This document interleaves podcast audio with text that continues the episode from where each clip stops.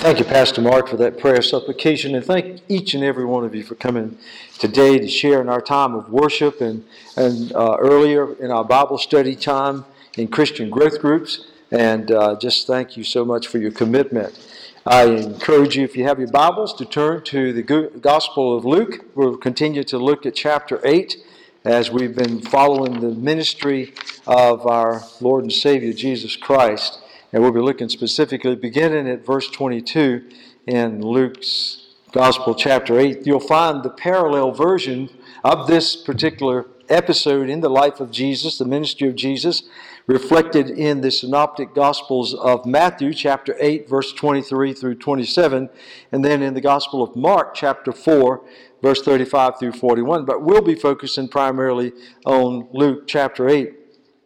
Yesterday, I had the pleasure of uh, Jan and I and our family of joining the bulk of the rest of the Martin tribe and surrounding my dad and celebrating his 93rd birthday, uh, which he celebrated actually Thursday, but we had the big party yesterday. And he was really in his element with all the children and the grandchildren and the great grandchildren, and, and it was just a very fine time of celebration. And uh, this has been a big week for him because being Veterans uh, Week, uh, Veterans Day also, he had been selected as one of the Grand Marshals for the um, uh, Veterans Day Parade in Roxboro as he was one of the few remaining World War II veterans. Uh, unfortunately, because of some bronchitis, he was not able to actually ride the convertible and all that. But anyway, uh, it was an honor for him. But you know, I remember uh, several years ago, well, in fact, it's been quite a few years ago, when we were at the fish camp.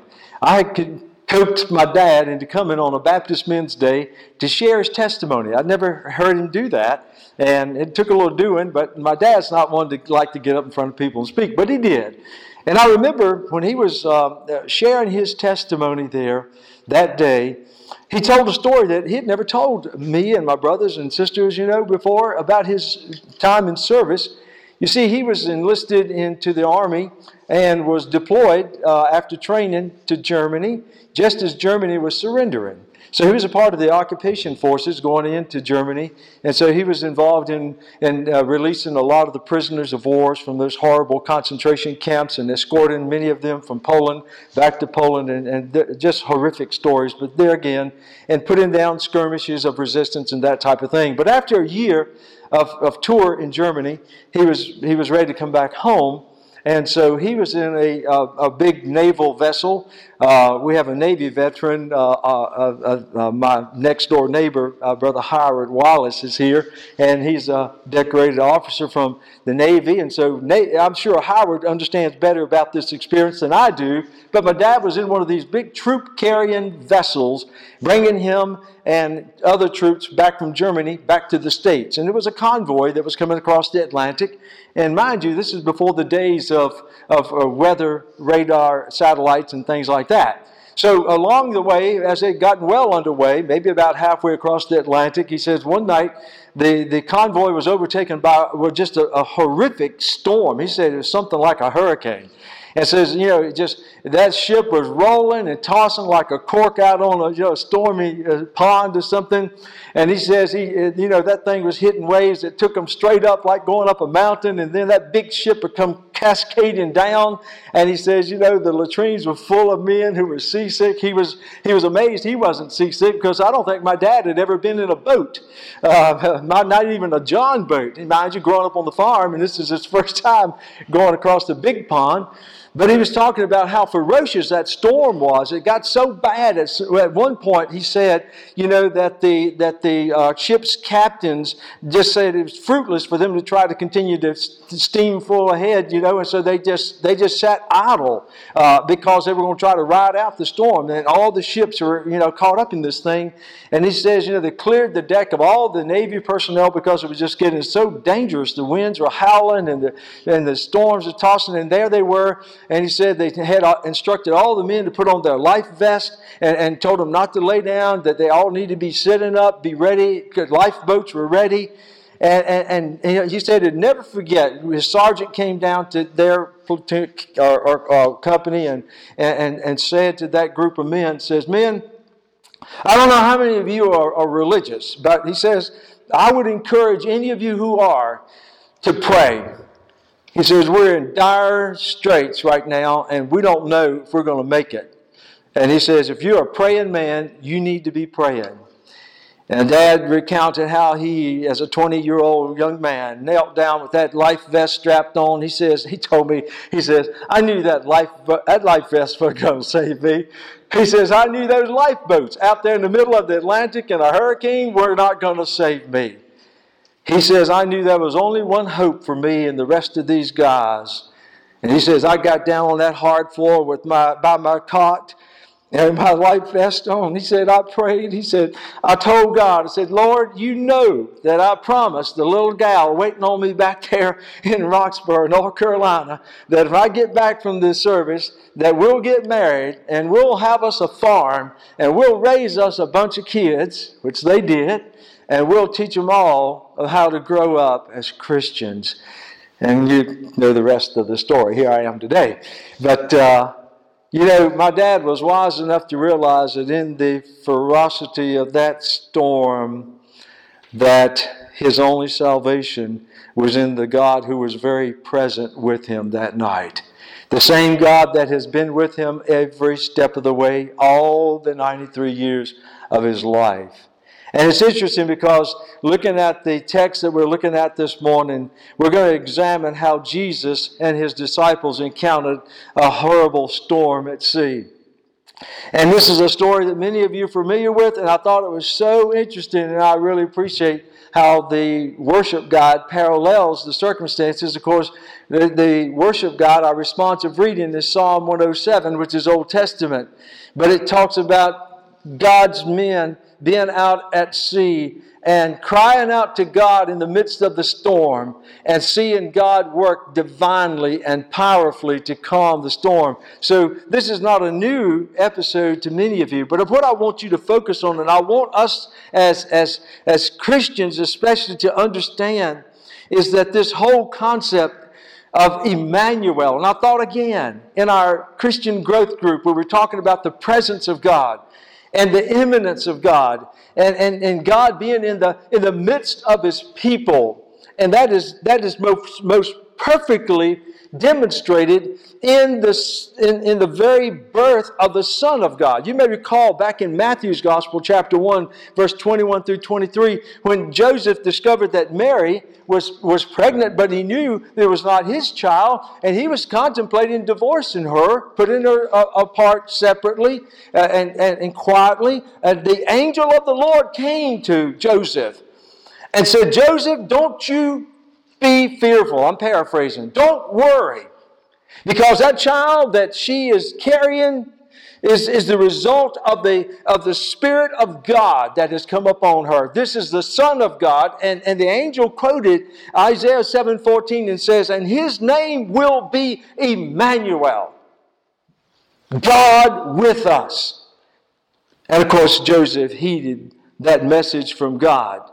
And one of the great benefits of the Christian life, at the very heart of the, the, the gospel message itself, is that very wonderful reality that we as believers in Jesus Christ know that by our faith and in our faith relationship with the Lord Jesus Christ, not only do we know that we have a God, not only do we know that He is the divine creator of all creation, not only do we know that He is high and lifted up and holy and righteous, but we know that because of our faith in Jesus Christ, God is with us.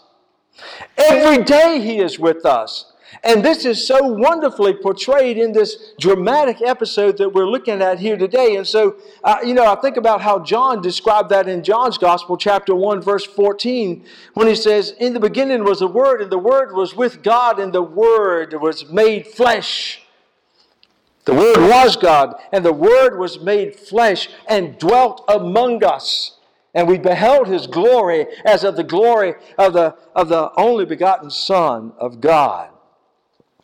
And so, as we consider the presence of Jesus with his disciples there, I want you to be reminded of this very fact. The Bible tells you and me, as followers of Jesus Christ, that our God is not only with us, but He will never leave us. Did not the Lord Himself say in Matthew 28, verse 20, Lo, I am with you, how long? Always, even to the end of the world. Did not the writer of Hebrews chapter 13, verse 5 tell us that the Lord says, I will never forsake you, I will never leave you nor forsake you? So you understand, every day you and I have the benefit of knowing that wherever we go, whatever we face, that the Lord Himself is with us. And so, first of all, as we look at this episode in the life and ministry of the Lord Jesus Christ as he's reminding his disciples through this lesson, this dramatic lesson, that God is with them. Jesus, Emmanuel, exhibits his divine authority over, first of all, the natural realm. He exhibits his divine authority over the natural realm. Look in verse 22. Now it happened on a certain day now, Luke is kind of vague. He's not into the details of chronology, as, as I pointed out. Now, Mark in chapter 4, he would say uh, the same day. In other words, the same day that Jesus taught the parables, same day that Jesus did that, that's the day that they loaded up in the boat. Luke just says on a certain day. They got into a boat with his disciples, probably one of the fishing vessels because of the fishermen present. And he said to them, Let us go over to the other side of the lake. And they launched out. But as they sailed, he fell asleep. Now that speaks of the humanity of Christ, doesn't it? Jesus was just like you and me. After a hard day work, you know, with lots of demands and stresses, you know, he was tired, he was worn out. And so as they're sailing along on the on the uh, Sea of Galilee, he fell asleep.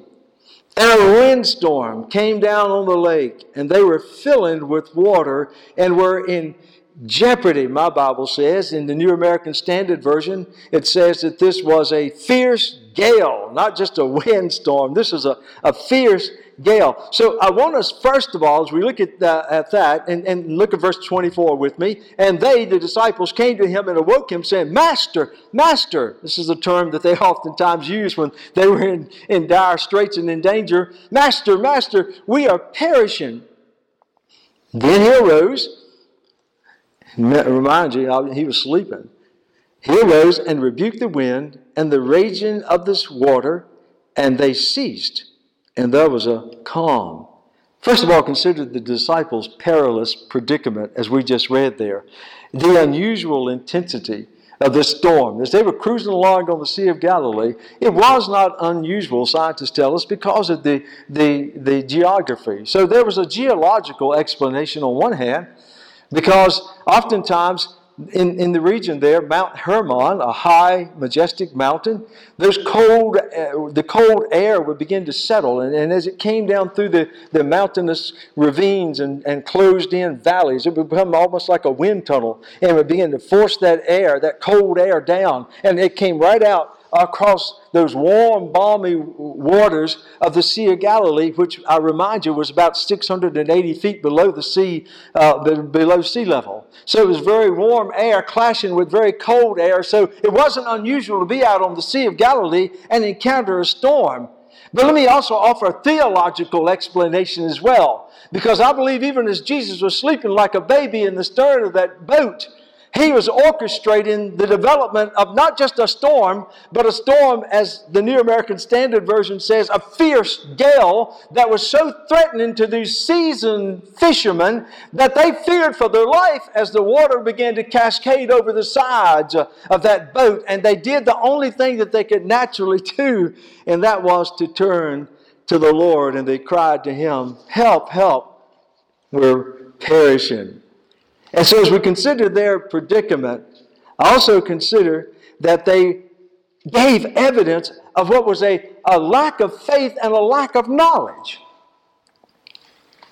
Had they, had they genuinely known who it was that was in the boat with them, if they had fully wrapped their minds around the concept of Emmanuel, that it was not only their master, their teacher, but this was God. God, was he not? The Son of God, as Colossians 2 9 says, fully God, fully man.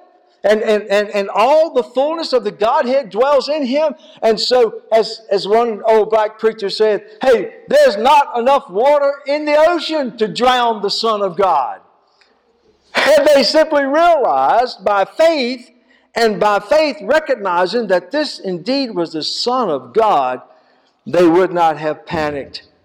But let's not be too hard on them because we have the benefit of having the whole, complete, uh, inspired Word of God. We know things they didn't know, revelations that they didn't have. And yet, sometimes don't we panic? Sometimes don't we get extremely distraught, even though we know that the Lord is with us? So, in contrast to the disciples' perilous predicament, would you consider also the Lord's powerful demonstration? I like it. It says, as they came to him and awoke him, saying, Master, Master, we're perishing. They'd already consigned themselves to the fact they were going to die. But it's interesting, they turned to Jesus. When he arose, you imagine me waking up from a deep sleep, resting good, somebody yelling in your ear, I'm going to die, I'm going to die, wake up. And then you wake up, he wakes up, and there's a wind howling, you know, ripping around, you know, and the waves crashing over the boat, you know. And Jesus didn't say, you know, you know somebody get at the bow, somebody grab the stern, somebody put up a sail, you know. It says that he simply rebuked. He arose and rebuked the wind and the raging water, and they ceased. And there was a calm. You see, when he talks about the Lord rebuking, he's talking directly to the wind. He's talking directly to the waves. I remember going, yeah, visiting people's homes, going to people's houses as a social worker, then as a preacher, know, and, and yeah, I love dogs. I'm a dog lover. But you know, sometimes, you know, a menacing dog come out of the house, you know, or from around the house, you know, and either woof, woof, woof, you know, or yike, yike, yike, you know, and it's barking, barking incessantly, you know, and I, you know, it's making a racket, it's drawing attention, you know, and I'm trying to say, shh, shh, now, Fluffy, or whatever your name is, calm down, you know, you know, be, be quiet, be quiet, you know, yeah, yeah, yeah, yeah, yeah, yeah, you know, and, and finally, the owner walks out of the house, you know, they say, Red, shut your mouth. Same dog, just like that. Tail goes behind between his legs. He just scampers under, under the house, around the house, or in the room. And it's just like that. That's the same expression there. When Jesus sat up, saw the storm going on, he just looked at the wind and said, Be quiet. Wait, shut up. Be still. And he wasn't Scholars tell us it wasn't a gradual calming down, kind of like when the severe storm moves through, you know, it kind of eases down, eases down. Oh, no, no. The way it's described here, when Jesus spoke, the waves responded, the wind responded immediately. It was the, the water was just as smooth as a glass. Not even a breeze to blow a hair out of place. Why? Jesus used the incident of that storm to demonstrate to his disciples boys, do you know who's in the boat with you? now, they've seen him heal sick people, cast out demons. Why, they've even seen him raise the dead. And you'll see the response of the disciples there in verse 25. But they said to, to and he said to them, Where's your he said to them, Where's your faith? He pointed to the problem. You got a faith failure, boys. You, you, you got faith, but it's weak. Your faith is not strong enough so that you could have left me sleeping through the storm and knowing that Jesus was already still in control. And it says they were afraid. They, and that's a typical response of people when they sense they're in the presence of divinity. And they were afraid in verse 25 and marveled, saying to one another, Who can this be?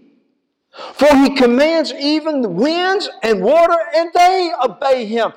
Peter, James, John, Andrew, the fishermen in the boat were saying, guys, we've never seen that happen. Sure would have been handy sometimes when we're out here fishing. Suddenly their eyes are being opened.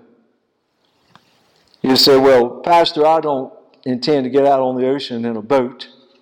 Might take a cruise, but I'm not worried about that. But you know, James chapter 1, verse 2, 1 Peter chapter 4, verse 12, both of those men, under the inspiration of the Holy Spirit, reminded you and me that we shouldn't be alarmed when we find ourselves going through stormy times. They both said, Don't be alarmed. In fact, James says, Count it a joy when those trials in your life come up. And Peter would go on to say in, in 1 Peter 4 12, when the fiery trials come into your life, when the storms of life come, and they will. It's not a matter of if you're going to encounter the stormy times in your life, brothers and sisters, you will. It's a matter of when they come and when they roll in in your life and begin to disrupt everything. And when you become threatened by them, listen, do you know who's in the boat with you? Who is this Jesus Christ to you? Emmanuel, God with us. Well, we move on. Jesus is not finished teaching his disciples. You see, he's been teaching them through some powerful, wonderful lessons and mysteries through parables and the teachings about the kingdom of God in the, in the Sermon on the Mount. So he's, he's demonstrated his, his, his divinity, his deity, if you will, in, in his teaching things that men had never taught with authority like men had never taught. So he's been revealing that. But now he's demonstrating. And he's just demonstrated that out on the open sea, but now they're getting ready to land on the east side of the Sea of Galilee, opposite of Galilee. In verse 26, we'll pick up there. Because I want you to see again, Emmanuel. Don't lose sight of the fact that this is God with them. Emmanuel exhibits his divine authority not only over the natural realm, but we're going to see right here in this text how he exhibits his authority over the spiritual realm as well. And you might pay attention. I know sometimes we sophisticated modern Christians try to somehow discount the presence of Satan and demons. In fact, there are some liberal churches out there that just simply flat out say there is no devil and there are no demons. And I say, God help them. God help them. You're talking about a vulnerable bunch of people. Mm. In verse 26, then they sailed to the country of the Gadarenes. And in Matthew's gospel, he says, Gergesenes, same region, which is opposite of Galilee. And when he stepped out on the land, there he met a certain man. And again, I would remind you that in Matthew's Gospel, chapter 8, he speaks of two men. And this is not a contradiction. Jesus, uh, I mean, Mark and Luke choose to focus on the one man that Jesus is specifically addressing out of the two. A certain man from the city who had demons for a long time. And he wore no clothes, nor did he live in a house, but in the tombs. You got to get a sense of the desperateness of this man. When he saw Jesus, he cried out and fell down before him, and with a loud voice he said, What have I to do with you, Jesus, Son of the Most High God? I beg you, do not torment me. Verse 29 For he had commanded the unclean spirit to come out of the man.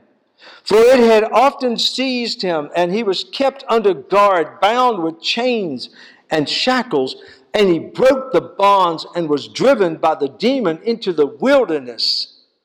Now, just pause there for a second. You understand the, the, the havoc that this, this demon, or we'll find out, demons was, was created in this man's life because of the presence of the demons, and they had taken over this man's mind, his spirit, his body. He was a raging wild man. So much so that he wouldn't even wear clothes, like an animal, running around. He couldn't even stay in a house. He lived in the tombs. No respectable Jew would have ever hung out in the tombs because that made them ceremonially unclean. He had no regard for ceremonial or religious laws or rituals. And I believe these demons gave him supernatural power when needed. He was bound with chains, but not only that, bonds as if like braces to hold him, made of metal, and he broke them. And he ran out into the wilderness, and you can just imagine this man out there like a wild animal running naked among the tombs, living and sleeping in those empty tombs uh, amongst the dead, and he's howling like a wolf, and he's a madman. In verse 30, we pick up Jesus asked him, now, mind you, Luke has already told us, Jesus has already said, demons, you're coming out. okay? So, so we, we see the first thing that occurs here is the, that Jesus' exhibition of divine authority it results in the displacement, first of all, of the demons. Let's read on. Jesus asked him in verse 30, Jesus asked him, saying, What is your name? Now that's interesting. Do you think Jesus knew the names of the demons? Sure, sure he did. Jesus is wanting the man to hear. And so the demons are doing everything that Jesus orders them to do because his authority trumps them. And he said, the demon replies, Legion. A legion of Roman soldiers was something between 3,000 and 6,000 soldiers, foot soldiers. So we're not talking about a couple of demons. You're not talking about a handful of demons. Well, we'll find out in just a little bit. Just how many. Okay? And so he says, legion, because many demons had entered him. And they, they, now all the demons together, verse 31, and they begged him that he would not command them to go into the abyss. You may recall when I was preaching through 1 Peter and I was talking about in 1 Peter 3 19, and, and then again in 2 Peter chapter 2, verse 4, and even in Jude chapter 6, it talks about a certain class of, of demons, fallen angels, going all the way back to Genesis 6 when there was a group of fallen angels who possessed the bodies of men and they, they had intercourse with the daughters of man and produced some very interesting diabolical offspring. And that were stepping beyond the limits of God. And God condemned these demons into what was called by first, second Peter and Jude, into the abyss, a holding place, a, a pit in the depths.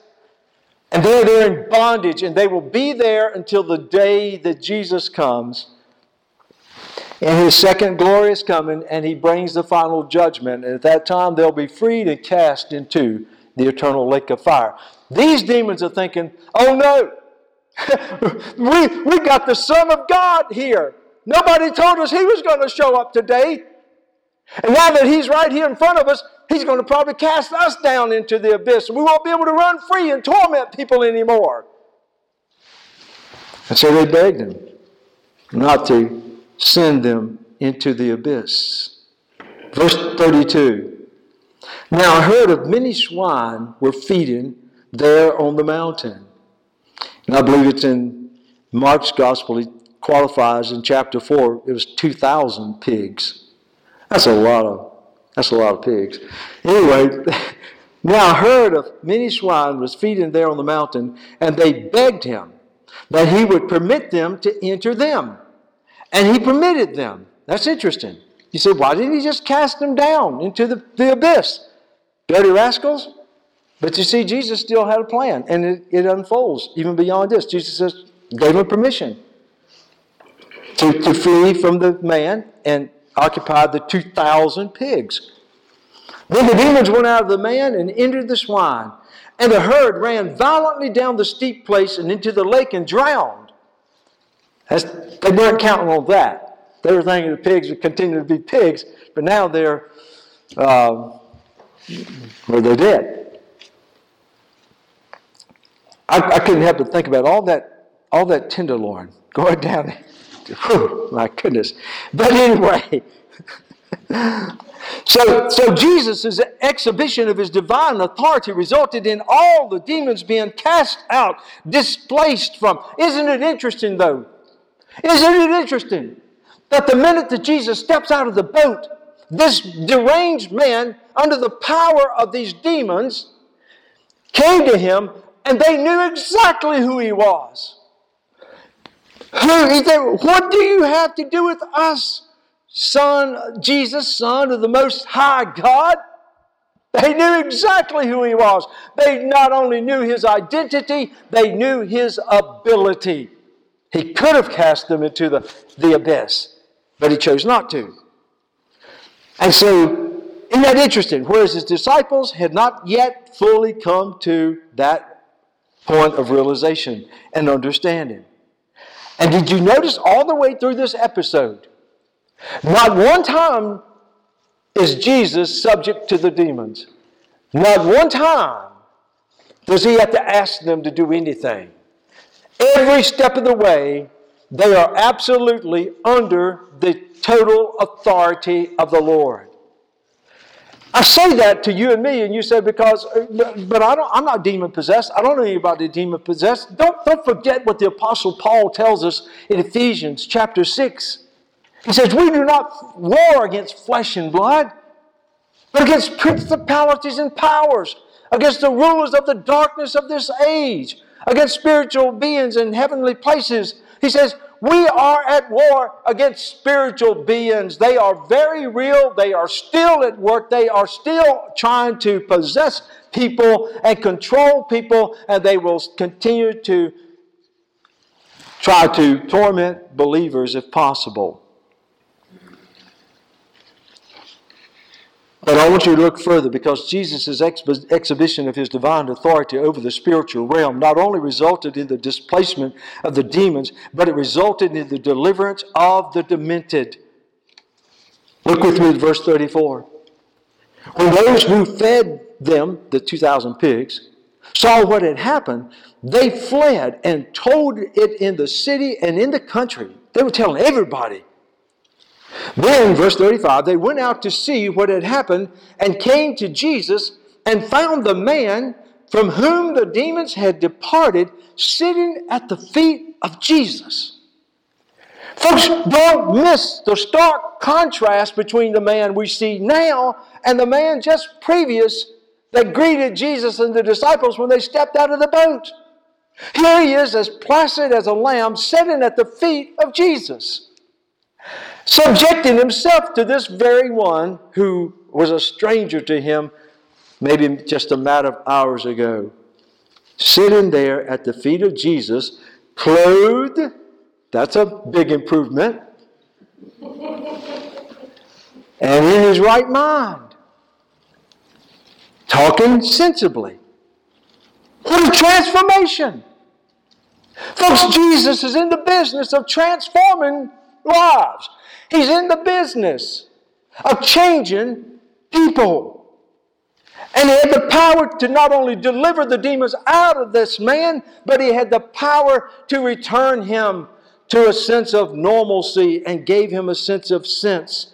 And all the people from the town that came out to see this, it says at the end of verse 35, and they were afraid. Oh no, Uh, that term actually means they were in extreme fear. They were terrified. Now, I don't know about you. Let's just pause for just a second. If somebody came into the town and rehabilitated a man that had been tormenting the town, terrorizing everybody, embarrassing everybody to no end because of his nakedness and behavior, and suddenly this, this stranger comes and delivers them and transforms them, I don't know about you, but I'd have been at the front of the line shaking his hands. Thank you, Mr. Jesus. Thank you. You don't know what a pleasure this is. Oh, you don't know what a big help this is to our community. Oh, no, they were afraid because you see, they sensed they were in the presence of divine power. And there was a reason behind their, their fear. In verse 36, they also, who had seen it, told them by what means he who had been demon possessed was healed. In other words, the pig herders told them exactly how it all happened, how Jesus ordered the demons out, and how this man was delivered, and the pigs got possessed and committed harakiri or whatever off the cliff into the sea. In verse 37. Yeah, before you look at verse 37, wouldn't you think wouldn't you think, in the midst of a whole community, that something as divine and wonderful and supernatural as this happening that would return some normalcy to the community, that there would be a great spiritual awakening breaking out? Hallelujah. They just praised the Lord all night. They constructed a church. They all became Christians and committed to follow the Lord. Verse 37 Then the whole multitude, that's everybody except the man that got delivered from the demons, folks then the whole multitude of the surrounding regions of the Gadarenes asked him to depart from them, for they were seized with great fear. We don't want anything to do with you. We like our lives. We enjoyed our filthy pigs. Even though I wonder what they had pigs for, because Jews were forbidden from eating pork, but anyway, that's another sermon. But, but you, you've disrupted things. Oh, no. Mr. Jesus, why, why don't you just get back in your boat and go back to where you came from? Oh, can see the anger building up in the Son of God and his disciples, particularly James and John, the sons of Zebedee, the sons of thunder. I can see that, oh boy, they're ready. Says, stand back. We're going to bring fire down from heaven. We're going to roast these people. We're going to, I'm going to preach a powerful sermon. I'm going to get them on their knees under conviction. End of verse 37. And he got into the boat and returned. No arguments, no pleas of justification, no attempts to explain. Okay. See, Jesus knew the condition of their heart. What a stark contrast. The man became a believer the man that was delivered, and the whole rest of the population turned their back on Jesus. Or shall I say, caused Jesus to turn his back on them. Wow. So we've seen the weak faith of the disciples exhibited out at sea. They had faith, but it just wasn't strong enough. And now I want you to see the strong faith of this man who was just delivered from his demented, tormented condition. Because it talks about him sitting at Jesus' feet. He's adoring the Lord at this time. And look at verse 38 as Jesus and the disciples are getting ready to load back up on the boat. The man's probably the quickly, well, he didn't have any clothes to pack. I guess he just had what was on his back. But anyway, he, it says in verse 38 Now the man from whom the demons had departed begged him, begged him that he might be with him. Jesus, I got to go with you. You, you saved me. You've given me life. I was a dead man. I was a, I was a tormented man. I didn't have life. I was living in darkness. There was no purpose to my life. Jesus, you are my life. You're my everything. Let me go with you. I'll be one of the most boldly bold preachers that you have. I'll be one of the most faithful witnesses you've got. I'll be a great evangelist for you. Have thought Jesus said, Well, you know what? He's got better faith than my disciples. He knows who, exactly who I am. Come on, boy. No. Jesus made him one of the first evangelistic missionaries of his ministry. Because it says at the end of verse 38, but Jesus sent him away. Didn't just say, get out of my way. No, no, don't miss verse 39. He told the man, Return to your own house and tell what great things God has done for you. Any of you have trouble sharing the gospel? Any of you have trouble sharing the truth of God's word with people to, to, to share with them about how they can come to be saved? Here's a great clue right here. Start with your story. Jesus didn't say, now go back and preach to them Moses on the, all the way through, you know, the New Testament. No. Jesus didn't say you got you got to be able to quote the scripture. You don't need to re- recite the law. No, he says go back and tell the people that you know, because they will see the traumatic change that has come over you, the dramatic change that's come over you. Go back and just tell them what I have done for you. And that is one of the greatest points to start with in sharing your uh, or, or witnessing to someone is to share your story. Do you remember? Do you remember what, what it was that Jesus saved you from? Can you still recall what it was that the Son of God, Emmanuel, did for you and dramatically transformed you? Oh, folks, don't ever, don't ever forget. Remember so you can tell others how you were living at one time. Maybe not demon possessed, not running around naked, I hope not, but anyway, you know, but you can say, I was going through life. There was no purpose, there was no hope. I was a sinner, I was an enemy of God. I was headed towards the fires of hell for eternity, hopeless and helpless on my own. But then God sent someone to share with me or I heard a message of the gospel of the great love of God and, and how His Son came to die on this cross to pay the price for my sins. And I chose by the, by, by the movement of the Spirit of God to, to commit my life to follow Jesus Christ and ask Him to forgive me of my sins. And I committed to follow Him. And now I'm a brand new person. Well, as we close, I'll take you back to verse 37 because not only did Jesus' exhibition of divine authority over the spiritual realm result in the displacement of demons and result in the deliverance of the, the, the demented, but it resulted in the doom of the deceived. Because when they asked him to depart from them, for they were seized with great fear, and Jesus complied and got in the boat, no arguments. And they saw him and his disciples sailing back across the sea, chances are this was the last time. The last time that the Son of God would walk in their midst. And do you understand? Not only were they having to continue in their life of separation, but they were continuing to live, as Colossians 1 21 22 tells us, they were having to continue to live as enemies of God. Ever so slowly moving forward towards a day of judgment in which their souls would be condemned to the fiery pits of hell for eternity. And if that wasn't bad enough, folks, do you know? I told you there was a reason why Jesus didn't choose to cast the demons into the abyss, lock them up. Because when those pigs died, the demons didn't die. They all rose up out of the water and they said, all 2,000 of them said, Out of this whole population, Jesus only got one.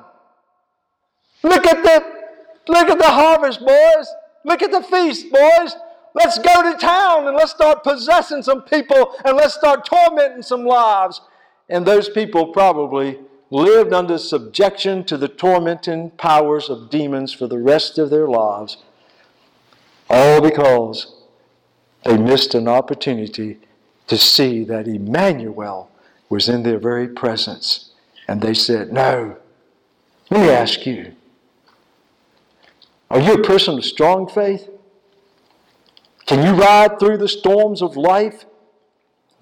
And yeah, you'll be affected by them, no doubt about it. But do you panic as if there's no hope for you? Or does your strong faith say, I don't have to worry? The Lord's with me. I don't care how bad it gets.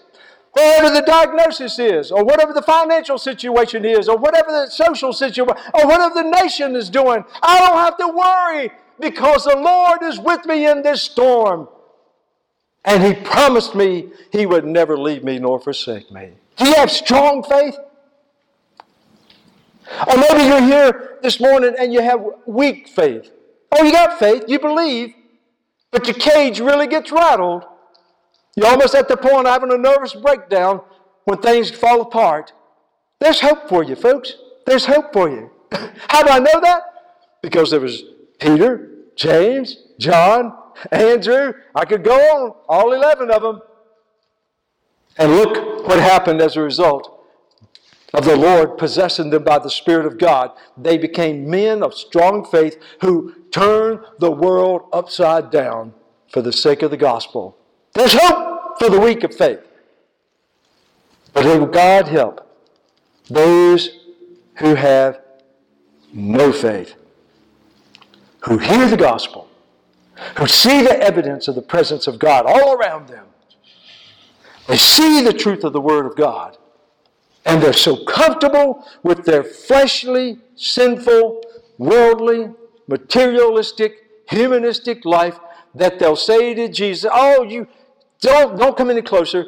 You'll upset my well pleasurable, comfortable life. I pray to God there's no one in hearing my voice today that has no faith. But you know what? There's even hope for those. Because you see, everybody started at that point. Everybody started as a lost person who did not have faith, did not know Jesus Christ, and yet the Spirit of God can beckon don't you ever give up on a brother or sister eh, or a relative, I mean, or neighbor or coworker who exhibits no faith and just say, write them off. You keep praying for them. I don't care how many times they may say, well, you know, that, that may work for you, that's fine, but I don't want to hear more. You keep praying for them because you don't know how God might still be able to reach them. There's nobody that's unreachable by the Spirit of God. We're not the judge. We don't determine who gets saved and who doesn't, but we simply lift them up to God because God can transform that no faith at least into a weak faith and subsequently to a strong faith. Are you living with the awareness of Emmanuel? Are you conscious of the presence of the living God with you every day, everywhere you go, and with everything you face? It's a fact, folks. The Bible tells us so. I'm going to ask Amy if she would please come to the piano and just play whatever the Lord may put on your heart so that we can have just a couple minutes to reflect on what God has said through this message this morning. And as Amy plays, I would encourage you. If you are a person who is confident that your faith in the Lord Jesus Christ is strong, oh, I would, I would simply pray that you would ask the Lord to maintain the strength of your faith and, and to protect you from pride, lest you think that somehow you don't need to mingle with those who are weak faith or no faith. They need you. They need your encouragement. They need your prayers. They need your witness. And, and as Amy is playing, for those who might say, well, you know, my faith is really kind of like the disciples. It's kind of weak. I've lost sight sometimes of just of the powerful reality that, that God is with me. I want to ask the Lord today to help me strengthen my faith.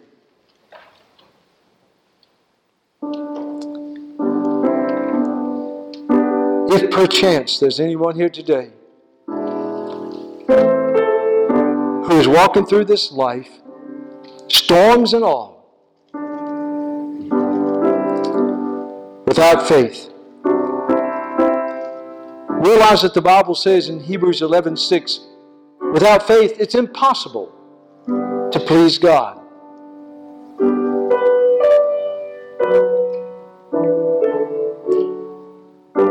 You can ask the Lord.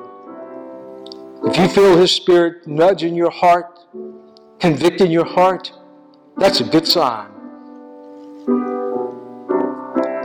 Because He can give you faith. Faith to believe that, first of all, you are a sinner, separated, lost, and undone, but still a sinner, headed towards sure judgment for eternity. But faith to believe that the God of the universe is a God of love and grace and mercy. And He's reaching out to you to give you the faith that might result in your trusting Jesus Christ as your Savior and Lord and committing to follow Him for the rest of your life and be saved and to become a part of the eternal family of God. For by grace are you saved through faith, that not of yourselves, it is a gift of God, not by works, lest any man should boast. I'll ask that all of us just stand to our feet as we prepare to close. And if you've made a decision today that you want pastoral assistance and support, you see Pastor Mark, see me, we'll be more than happy to commit to pray with you, counsel with you, help you in any way we can, that you might be where God wants you to be. And so let God do the work that He wants to do in your life and in my life for His glory. Heavenly Father, we thank you for the truthfulness of your word, for the presence and the power of your Holy Spirit. And we thank you, Father. Oh, we thank you for the person of your Son, the second person of the Holy Trinity, our blessed Savior and Lord, Jesus Christ. And we pray, Lord, that you will continue to reach out to each of us and draw us and guide us in the way that you would have us to go. And we'll thank you and give you praise. In Jesus' name we pray. Amen.